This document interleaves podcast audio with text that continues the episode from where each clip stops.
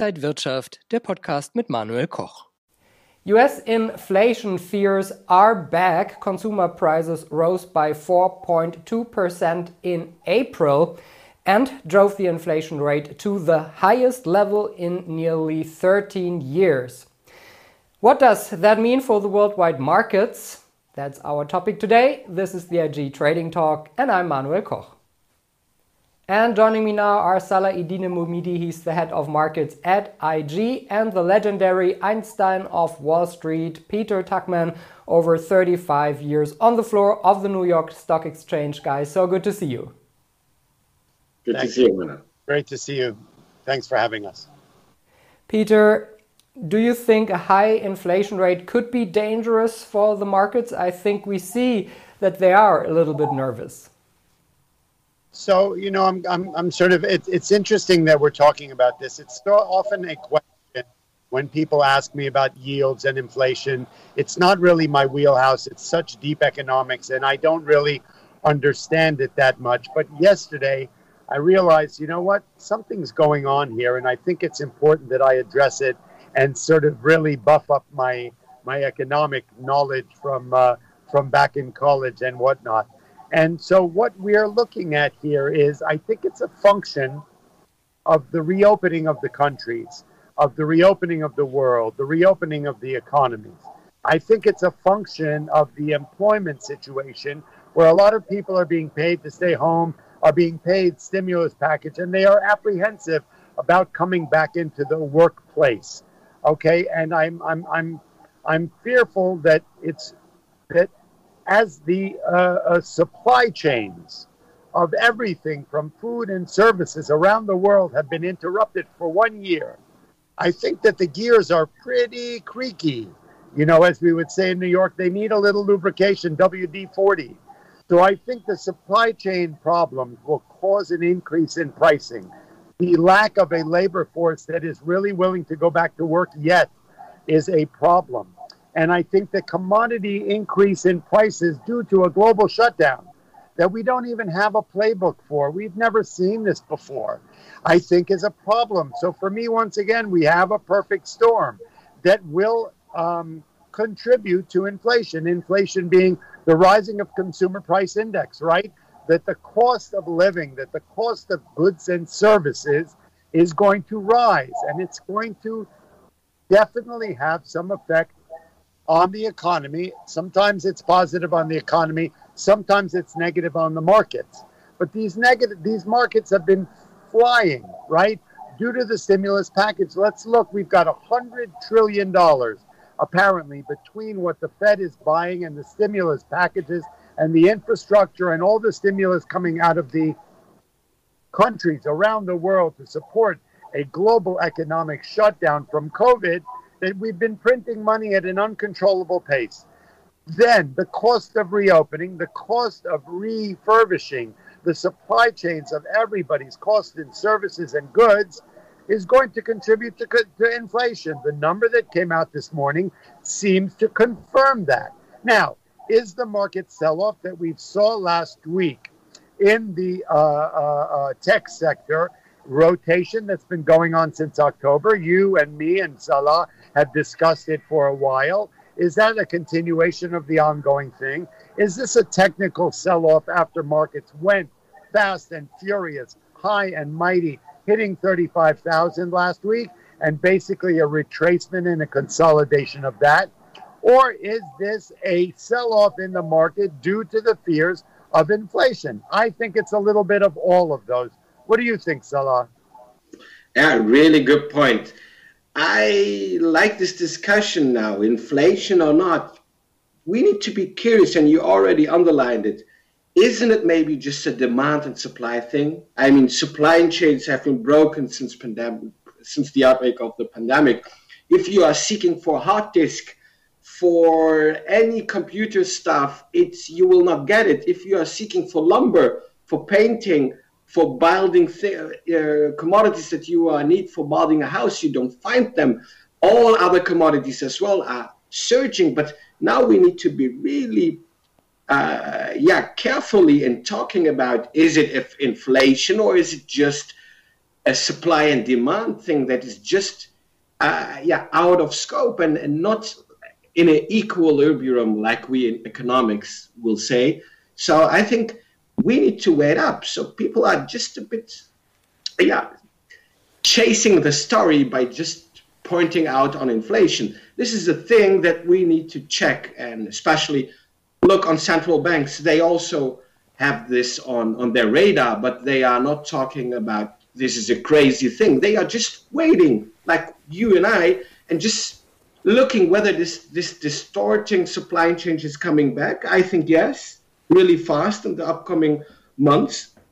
Hard disk, China is producing again. All the things that are still stocking there, I guess, will come back into the market, will bring an equilibrium back to supply and demand, which will be equalized. And then you will see that this kind of inflation maybe will disappear. So we need to have time. On markets, you need to have to be patient. Whether you are a trader, whether you are an investor, whether you are an economical researcher, it's always just taking your time, check and let these variables work and this correlation so that we can see. So from my point of view, let us, to make a long story short, let's take the time and let's really look whether this is a, just a supply and demand thing, or if it takes longer and longer, then it could also be something which is related to inflation. And we don't need to forget that there are central banks, the Fed, the ECB, the BO, yeah, uh, uh, yeah the Bank of Japan, and etc. They all will use their measurements to, of course, bring the, the economic on the right path, of course, which is also a, a government thing, but those both parties will keep on track and to fight against, of course, an exaggerated inflation. But a lot of the, the, the core inflation increase comes always from commodities. Look on crude oil, look on coffee, look on other commodities that are really surging. And that's why I want to give a question back to you, Peter. Is the skepsis that we have seen last week in, in the in the equity market, sorry, S&P, DAX, uh, other big uh, indices are dropping. People are a bit skeptical. So, do you think that this, from a technical point, I'm still in an uptrend, in an intact, healthy uptrend? So I don't see till now any uh, break of this valid, valid trend. So do you think this is just a short-term correction that leads to new impulse waves? Or do you think, hey, this is the start of a beginning that will drop the markets because they made enormous gains, tremendous gains in the last one year, two years. So we need to cool down a bit, which is also healthy you are the godfather of seasonal trading patterns, right? Okay. So let's look for a minute. I know that the media and the press loves to put a name on reasoning for markets that start to sell off. We saw it during the Trump administration. There was the inverted yield curve. It inverted for one day or three hours, and the media started talking about a recession. The market was trading at record highs. One day of an inverted yield curve due to some kind of a strange pattern in the markets, and suddenly we're in a recession mode. One or two or three trading days do not make a market. I was listening to Arthur Cashin today, and they were trying to pigeonhole him and give him get an understanding of why the markets are doing what they're doing. And he's going, hold on a minute, guys. We have been in an upward trend since March 23rd. We got back to even after the huge crash of May of March 23rd. Already in August, we've seen double digit, double double digit rise since then. A thousand point move, a 1500 point move, right? A five to 10 percent sell off where markets are trading at insane valuations, stocks are trading at insane valuations is no means a crash. It is not worth labeling it anything yet until it's lived out its course. There are many pieces to this puzzle. Inflation is clearly one of them. If you go back to my answer to the first question, these wheels, you know, look, in order for companies in production of commodities to be able to protect themselves in the eyes of a complete economic shutdown, which we saw in May without without any playbook to it, they had to real really they had to reel back their production, their employment, all of those things to just to protect their overhead and to protect and to be able to predict when they would be back up and running and how they were going to protect their business model. It lasted a lot longer than we thought it would. We're still a year and a quarter into this, and it's still an unknown on whether Europe will reopen, whether the variants are going to take over, where the volatility, the vaccine, and the virus are going to take us. So clearly, this interruption of the supply and demand chain, the demand is there, the supply is not. It's going to take a moment. Is this going to have a short term effect on inflation? Perhaps.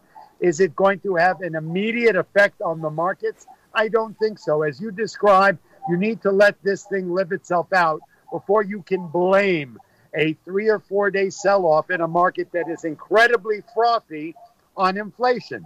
Perhaps it's a technical consolidation. Perhaps it's a rotation out of tech, which has benefited and been incredibly successful in the pandemic market mode. And perhaps people are getting out of those high flyers where they have a huge profit over the last year and get into some of the stocks which have been beaten up over the last year hospitality, cruise lines, casinos, airlines. Maybe they're selling the high flyers where there's a huge profit margin over the last year and trying to buy some of the mid cap and the small cap, which have more growth. This is nothing more to me than a bit of a shopping spree opportunity. Maybe things are on sale. We talk about these stocks that are 10%, 20% off of 52 week highs, but those 52 weeks highs were 100% off of the lows we saw on March 23rd. Let's be clear. If you go up 100%, you retrace 20%. We're not in a in, in a sell pattern. We're not in a state of darkness. All we are is stocks are on sale. If you were in love with a leather jacket at Macy's and it was for at six hundred dollars and you couldn't afford it, and suddenly sale, Macy's puts out a sale fifty percent off, you wouldn't start running for the hills going the other direction. you would get a shopping list together and you'd go, now I can buy my jacket at $300. What a gift. What an opportunity. So I kind of look at what's going on here. And from an investment point of view, all these stocks that are now been selling off over last week, right, are now coming into a place where they're actually buyable. They are in a price where they're investable right? They were trading at such high multiples over the last years that from a long-term investment potential, they you could not purchase them, and no hedge fund manager or high wealth person or in, or investment uh, uh, uh, advisor would advise you to pay the multiples that some of these stocks were trading at. The Zooms, the Pelotons, the the the PayPal's, the Amazons, they were trading off the charts, right? So all we're seeing now over last week's bit of a sell-off and I, I don't predict the markets going forward. I don't see a downtrend that, as you don't either. I think this is, it feels to me short term. I think that the appetite, we've seen thousand point sell offs over a couple days a number of times over the last year. They've often been more a buying opportunity than a selling opportunity. Does this feel fast and furious for today? Yes it's not a matter of where the stocks are going. It's a matter of where have they come from. And four days ago, six days ago, we were trading at record highs. Valuations were at incredible levels. Markets were hitting record closes, right? And then a few days of a rotation in the tech sector. Now it's eating away a little bit at the Dow Jones Industrial Average. I feel more, it's nothing more than a little bit of a consolidation a little bit of a stocks on sale for the moment spree.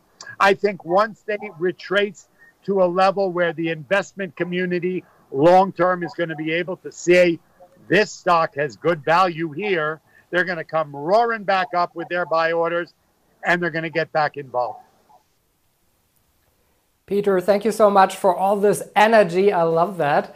Uh, we have something new this week. Salah brought us the chart of the week. It's WTI oil. Salah, do you see any opportunities here for investors? Yeah, it's an interesting situation that we see in crude oil or in WTI at all. I mean, we have seen this hack on uh, on this pipeline, and people have seen that the market was surging or crude oil was was tending higher. But this is not the only reason why I think crude oil could even uh, go higher. Technically speaking, we have we created higher highs, higher lows. We are in intact uh, upward trend. Seasonally, we are now in the best period to buy WTI from uh, April to June. This is the best period because uh, there are a lot of companies and uh, be, uh, you are preparing for the summertime. So there are a lot of factors. I'm not the person who is seeking for the factors why seasonality is working. I just use it for trading with risk and money management. But uh, you can see also commodities are going higher. So there are a lot of plenty uh, factors that are supporting oil. And I'm a technical analyst, as you know. Look on the charts. We create higher highs, higher lows, and really important, one moving average that I love to use in, in crude oil is the 100 day moving average which shows us here now in the four-hour pad, uh, chart, it was a wonderful support since we started this impulse wave in crude oil. So if somebody would say, yeah, how could I trade crude oil right now? If you are on the bullish side, I would use knockout levels at least below $60 to support this trend. But if you say, hey guys, I don't believe in the seasonal patterns this year, uh, I think there's this is the end for for for crude oil right now. You could even uh, position yourself with uh, turbo puts at the upper side, at least above seventy dollars, seven yeah seventy dollars. Sorry, to uh, limit your risks, of course. What do you think, Peter? Crude? Oh, I, I, look, I, I love that we have a new a new chart in our works, and we can call it uh, WTI Wednesday. I love that. That's a good thing. I think that um, we just talked about inflation. Oil is a commodity, so obviously it's following that trend. The uh, hack on the Colonial Pipeline is a huge deal, right? It will, over the next couple of weeks, cause an absolute interruption into the supply chain to the Northeast and right. a lot of the United States. Huge demand coming into the seasonal pattern, coming into summer, coming into people coming out of the woodwork. Let's look at where we came from once again. We had a global economic shutdown. People were sheltered in place. Cruise ships weren't going out of port. Planes were not flying. People were sheltered in place. People were not using their cars, right? So the demand for oil has been at a low over the last year during the pandemic. Whatever happens going into the future, we do know things are starting to come up. The demand is starting to pick up. That will have bearing on the demand on oil with an interrupted supply chain as a catalyst, I believe we're going to see those things go higher. So, look, we are coming into summer. This is going to be the summer of love since 1975. People have been locked down. I hope Europe starts to open up. We here are giving ourselves a little bit of a breather as far as the virus goes. We have a better situation with vaccines. I'm noticing people are out in the streets and whatnot. I'm sure that there are people there are, you know, musical venue events. There are concerts and things around the world. We saw that in Spain. We've seen some test markets where they're trying to open the world up for the summer. What will that mean? People will be traveling again, flying again. I don't know if they're going to get on cruise ships yet, but there will be, once again, from a stagnant point of view of supply, we're going to see a big increase in demand. If there's any, so we do know that as crazy as it is, even though oil is, is produced all over the world and there is a plethora of supply normally, it is a complicated story between Saudi Arabia. Perhaps there's a problem going on, whatever's happening, unfortunately, in the Middle East. Surely the hack in the United States on the supply chain going forward. But the seasonal patterns, the summer coming up, the reopening of the world, I believe is going to is a bullish bet on the um, on the oil trade. Peter, and we have another topic, one of our favorite topics cryptocurrencies. Goldman Sachs just started an own crypto desk. Um, do you think that a lot of companies will follow with a lot of new crypto products and maybe many banks and financial firms will follow that trend? You know, this crypto story is just just is the gift that keeps on giving. You know, we look. I'm sure you guys. I don't know if you watch Saturday Night Live. Yeah. You know, Elon, Elon Musk was the uh, was the host of Saturday Night Live, and obviously, Dogecoin is the flavor of the moment, and cryptocurrencies are, you know, the topic of conversation at the uh, at the watering hole or at the uh, uh, you know where wherever you at, at, at the uh, what do they call that thing? What do they call it? I can't even remember the name. The um, uh, where where people go to get a drink at the office, um, whatever. Um, and look, we've got Bitcoin, which is one thing. You've got Ethereum, which is another. These things have some value, and they are obviously attractive. They are obviously laying their footprint way deeper than just being a tradable coin. They're showing that they do have value. They're showing that companies are starting to show interest in them and they do have traction. Then you've got Dogecoin. And if anyone watched the Saturday Night Live episode, the biggest, funniest part of the whole thing was first of all, everyone buying it up. Everybody on earth telling everyone you got to buy it into the Saturday Night Live episode. And they bought Dogecoin, which was started as a joke. Let's be clear. It has no value except for whatever the supply and demand is of it within the trading market. They ran it up to 70. And the minute Mr. Musk started talking the stock and calling it a hustle, the stock went straight down to 40. That's a 40% sell off in a two hour period of time. The bottom line, which I think was the funniest part, was the episode of the of the newscast was they kept saying, so, you know, uh, Professor, whatever his name was in the show, what is Dogecoin? And he said, it's a cryptocurrency. They said, no, no, no, but what is Dogecoin? And he said, well, it's this. And he goes, well, no, no, no, what is it? And the funny thing is, I always am asked the same question. What is it? I don't know. I know someone knows more about it than me. You know, it is a cryptocurrency. What does that mean? I have no idea. So there are hundreds of coins being produced. There are trading desks at Goldman Goldman Sachs being started now. Obviously, people are using it for payments all over the world in different companies. Obviously, Tesla thinks. I find it curious, though, that Elon Musk starts an electric car company, right, called Tesla, which is supposed to be good and sustainable for the environment, using less electricity and gasoline for the footprint of the world. And then he is supporting cryptocurrency, which is the most egregious use of electricity devastating the environment and the electric footprint in the world. So call me crazy, but that seems like a bunch of BS to me. All that being said, surely cryptocurrency is way bigger than me, the Einstein of Wall Street. People are getting involved in it. I beg people to do their homework. Call Salah, he'll give you his lowdown on it. you can use technical analysis to look at the graphs of cryptocurrencies. And I beg you to do that. I beg you not to follow the mob as a as a strategy to trade the cryptos, because by the time you hear about the story, the the trade is already out of the trade, right? Um, so all that being said, I still don't get it. I wish would did do I wish I had bought uh, uh, uh, uh Bitcoin at uh, two thousand dollars? Of course I do. I always love a good investment. Do I beg people to do their homework and check it out? Does it seem frothy at 60,000? Absolutely. But what do I know? I'm just Einstein. and it's a really exciting uh, situation in cryptos. I love them, but we need to be uh, we need to underline definitely, Peter, and this is why this bump and dump is also working.